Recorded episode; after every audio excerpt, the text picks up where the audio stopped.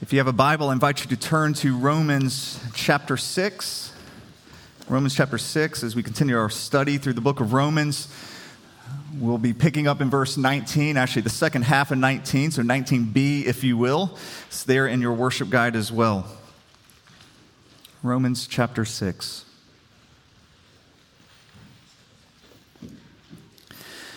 For just as you once presented your members as slaves to impurity, and to lawlessness, leading to more lawlessness, so now present your members as slaves to righteousness, leading to sanctification. For when you were slaves of sin, you were free in regard to righteousness. But what fruit were you getting at that time from the things of which you are now ashamed? For the end of those things is death. But now that you have been set free from sin and have become slaves of God, the fruit you get leads to sanctification, and its end, eternal life. For the wages of sin is death, but the free gift of God is eternal life in Christ Jesus our Lord. This is the word of the Lord. Thanks be to God. Pray with me. Father, we are here gathered this morning because we believe your words are life, and we want life. We want to live a life that is pleasing to you. We want to live life to the full. And Jesus, you give that to us. So may we listen to you. I pray that my words would fall to the ground and blow away and not be remembered anymore. But Lord, may your words remain and may they change us. We pray this in the strong name of Jesus. Amen. So last summer, I got to go back to Montana for a couple weeks. I try to go there every summer. And I got to spend a day helping one of my friends herd some buffalo or some bison, which sounds a lot, more cool than it actually was. It was pretty cool, but it wasn't as cool as you probably think. I'm not on a horse, roping them up or anything. They were already in a corral. And so I just needed to try to encourage them to get in a trailer. And most of them, you could kind of wave your arms and stuff, and they would be encouraged enough to get in there. However, there was one rather large bull that would not listen to my words of encouragement to get in there. And I'm with some friends, and we're just, we're waving our arms, trying to get him to go, and he just will not move. Matter of fact, he starts getting agitated, and he begins running around. And at one point, he runs right at me. I mean, he is 2,000 pounds, and he is running right at me. And the owner of this bison says, "Don't move. It's just a bluff," which, is kind of hard when the animal's, coming in on you. But I did have the corral in front of me, so there were steel bars in front of me. And so I just, kept waving, and sure enough, he ran right up and he stopped. And then he starts running around again. He did this repeatedly over and over and over. And finally, he stops on the other side of this pen, and he's looking at me, and I could tell something changed. Something changed in his countenance, and he starts running right after me again. And I'm waving. Then I'm like, forget waving. And I just leave, and I'm glad I did, because it lowered its head, and it went right through the steel bars like they were not even there. Just burst right through it. If I had been on the other side, I would have been nailed by this thing. And immediately, the owner of the bison, he tells his son, "Get out the rifle, put him down." His son's name is Remington. How cool is that? I mean, he's 15 years old, and his name's Remington. And he goes, "Remy, get out this rifle." And so I've known Remy for a long time. Remy, he runs to the truck. He gets out his rifle. He shoots the bison right in the head, and the bison just kind of shakes it off and moves, just keeps walking. And then Remy gets out his knife, goes up to it, and begins stabbing the bison in the neck. And all my daughters are there just... I mean, he's trying to impress them, you could tell. And they were impressed. I was impressed. I mean, they just raised them different in Montana. And he is stabbing this bison as it goes down, and then finally it dies. And then we got to skin it, eat it, and I have its skull up on my wall at home. So I showed it to who's boss. But after this, I went to the owner and I said, "So why did we have to shoot it? I mean, why couldn't we just, we get in our cars, whatever, we wait till it calms down, we try to corral it again later?" And he said, "Well, you can't. Once it bursts through the fences, it no longer sees fences. It no longer sees corrals. It will literally just walk through everything, destroying property. And there also won't be any more false bluffs here, or bluffs. He's aggressive. He will come after you. He has to be put down. I began thinking, that's just such a great picture of sin. That bison is a beautiful picture, a powerful picture of sin. There are certain sins that we have in our life that we try to corral, we try to contain, we try to pretend they're safe. We think we can control them, we can keep them in isolation. But there's times like that sin is going to come charging right at you. You're going to say, it's just a bluff. I still got control. It's just a bluff. But that thing's a 2,000-pound animal. It's going to burst right through whatever containment you think you have. It doesn't see fences. It's become aggressive, and it only desires to kill you. That is the picture of sin that we have throughout the Bible. It's an animal, a wild animal that comes after us, seeking only to kill us. And Paul here in this chapter, he is saying that you either kill sin or you let sin kill you. He says the wages of sin is death. Make no mistake about it. It's likely for those of you who grew up in church or maybe went to a vacation Bible school a long time ago, you had to memorize Romans 6:23. For the wages of sin is death, but the gift of God is eternal life through Jesus Christ our Lord. If you haven't memorized that verse, it's a good verse to memorize. The word or the phrase there is interesting, the wages of sin. It means exactly what you think it means. It means the payment of sin. It means payment for a service rendered. When you sin, you receive some kind of payoff for it. But the payoff that sin promises you is going to be different than the payoff you actually receive. But sin is going to promise you some type of payoff. Sin wants you to believe that its wages are good. So, why should you sleep around or why should you give in to lust? Well, because you believe the payoff is pleasure. Why spend so much time obsessing over your body or how you look? Well, because the payoff is receiving praise, it's affirmation, it's being noticed by others.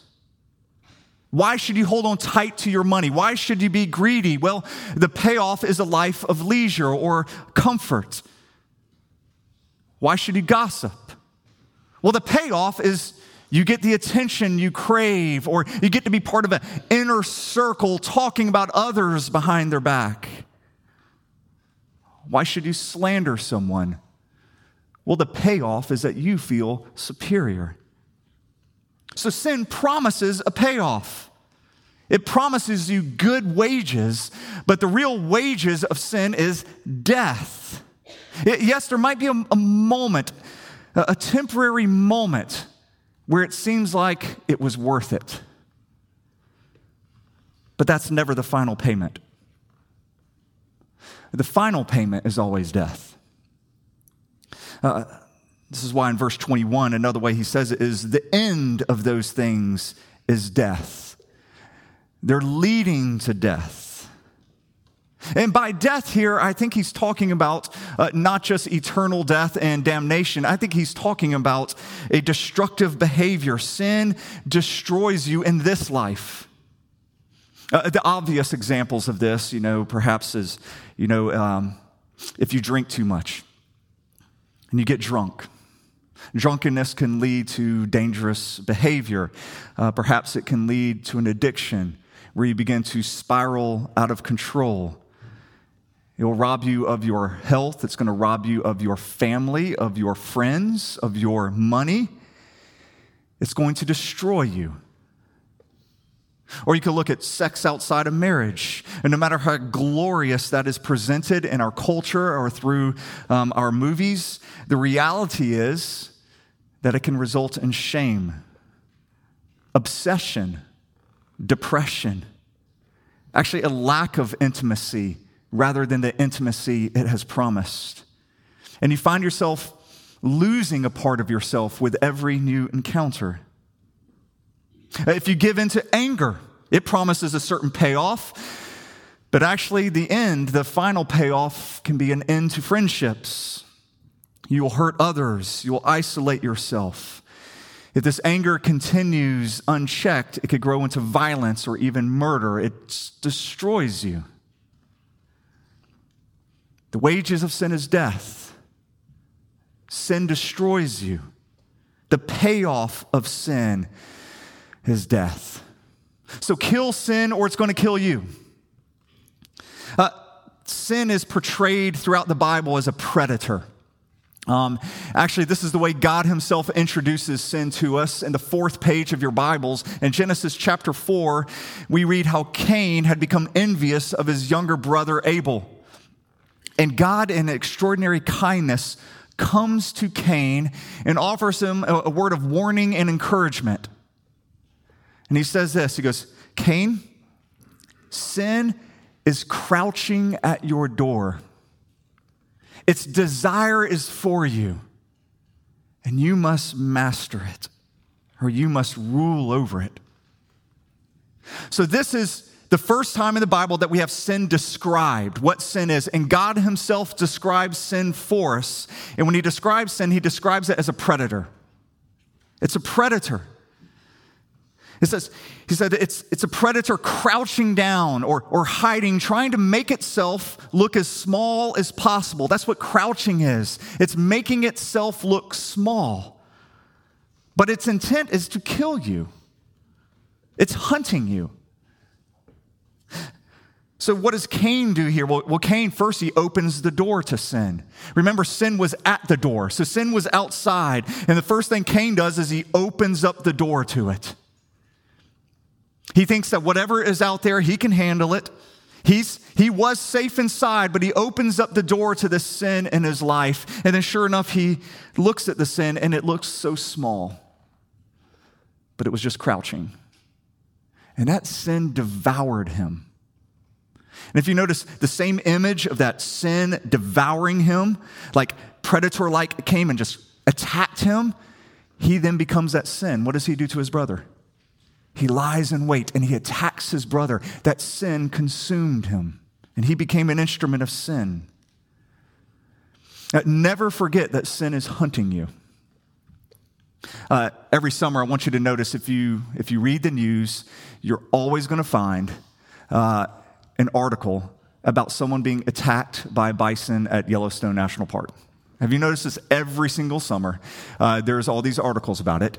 And usually there's some great video footage or pictures of it, because usually the person being attacked was taking a picture of the bison. 9 times out of 10, that's why they are attacked, because they're looking and they think it's a cow. I mean, the bison's just so docile, they're just eating its grass, and so they just kind of walk right up, and they keep getting closer and closer and closer. And then when they're just a few feet away, they literally turn around to take selfies. They're taking a selfie with a 2,000-pound wild animal behind them, and then you can see the attack. That's why they're such great pictures. You can see it right there. And some of us treat sin that way. We just don't think it's a big deal. Literally in Yellowstone, there's warning signs everywhere. God's word warns us everywhere about the dangers of sin, and we're just backing up into it. It's going to make a great picture. That sin desires you. It's a predator. It wants to kill you. So, what are we supposed to do with this? How exactly do we kill? Kill it. Well, Paul, so far in Romans, he's told us that in order to fight sin, we remind ourselves of who we are, that we're a child of God, and we remind ourselves that we serve a new master. We spent the last couple of weeks looking at that. And now he gives us one final strategy. He says we are to present our members as slaves to righteousness. Look at verse 19 with me. That's the second half of it. For just as you once presented your members as slaves to impurity and to lawlessness, leading to more lawlessness, so now present your members as slaves to righteousness, leading to sanctification. We are to present our members as slaves to righteousness.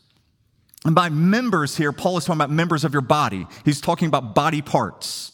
He's talking about your hands, your feet, your mind, your tongue. Before you were converted, all of these body parts were used for sin. It says now we're to take those body parts and we're to offer them up in service to God. And I believe what Paul is talking about here is we take the time to offer up each individual body part to him. And we offer them up and we say, like, with the same amount of energy and the same amount of creativity that I used of sinning with this body part, I now offer that same energy and creativity to you in service with this body part. And so we hold up our tongue. We present our tongue and we say, Lord, in the past, I'm sorry to say it, but this tongue was used to lie. It was used to slander others. It was used to manipulate people in order to get what I wanted. It was used to gossip. It was used to speak behind people's backs. But now I present it to you.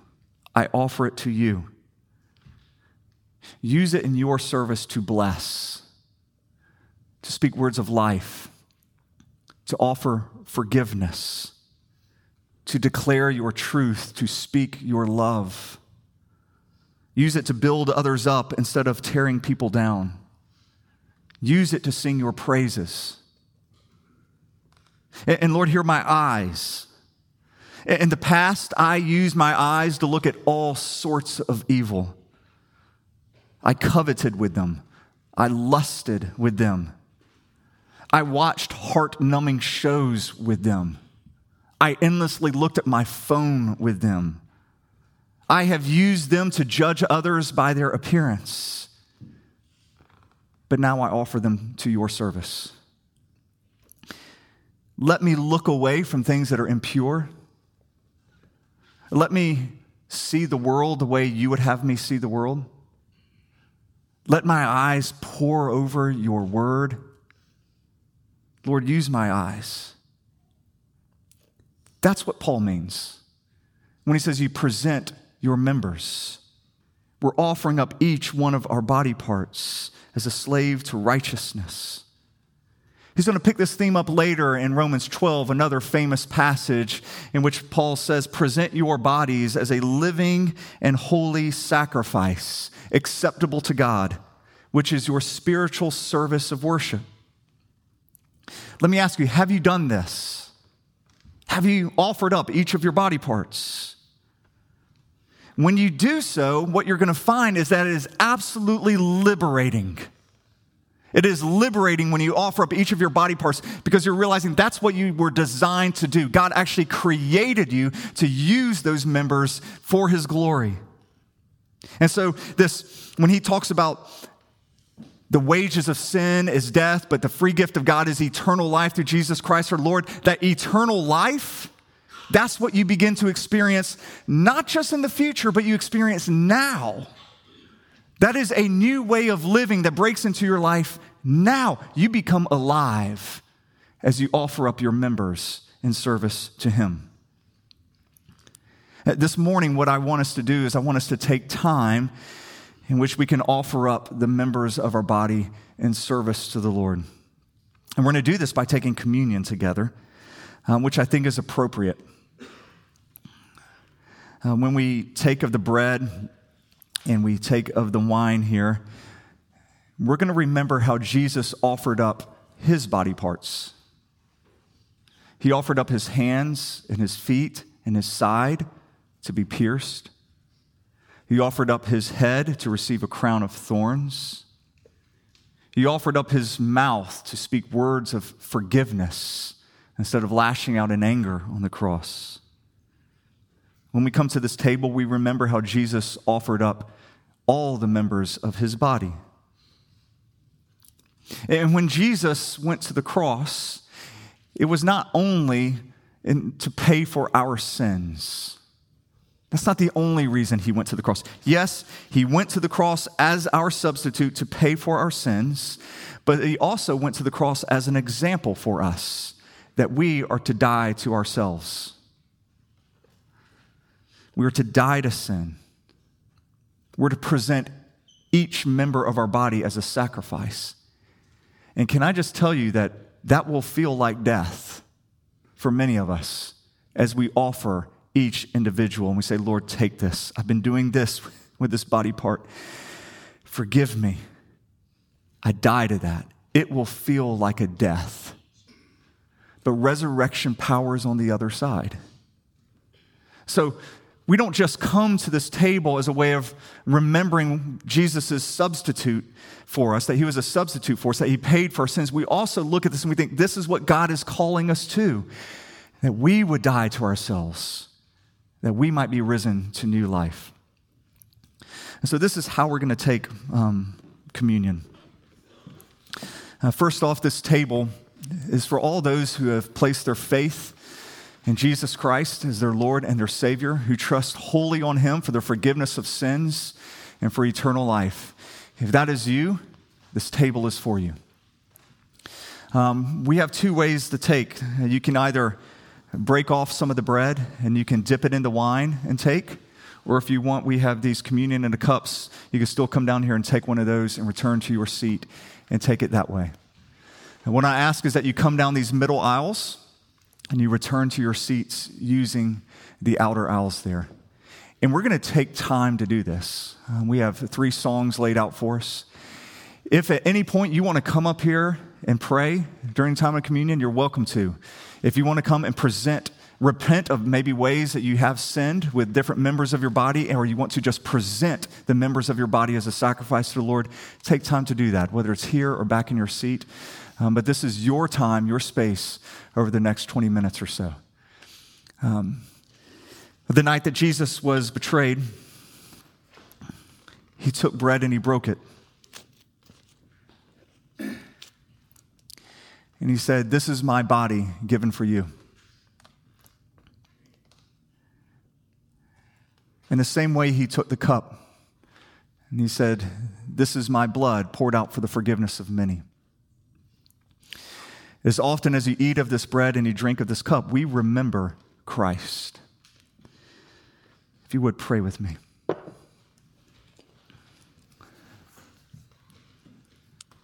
Father, in this moment, we remember your Son, Jesus, and his sacrifice that he made for us. We also remember the path of life you have laid out for us, that if any man wishes to come after Jesus, he must deny himself and take up his cross and follow him. We die in order that we might have new life. Jesus, thank you for giving that to us. And we present our whole selves to you in this moment. Be with us, Spirit. Lead us in this time. And we pray this all for the glory of Jesus and in his name. Amen.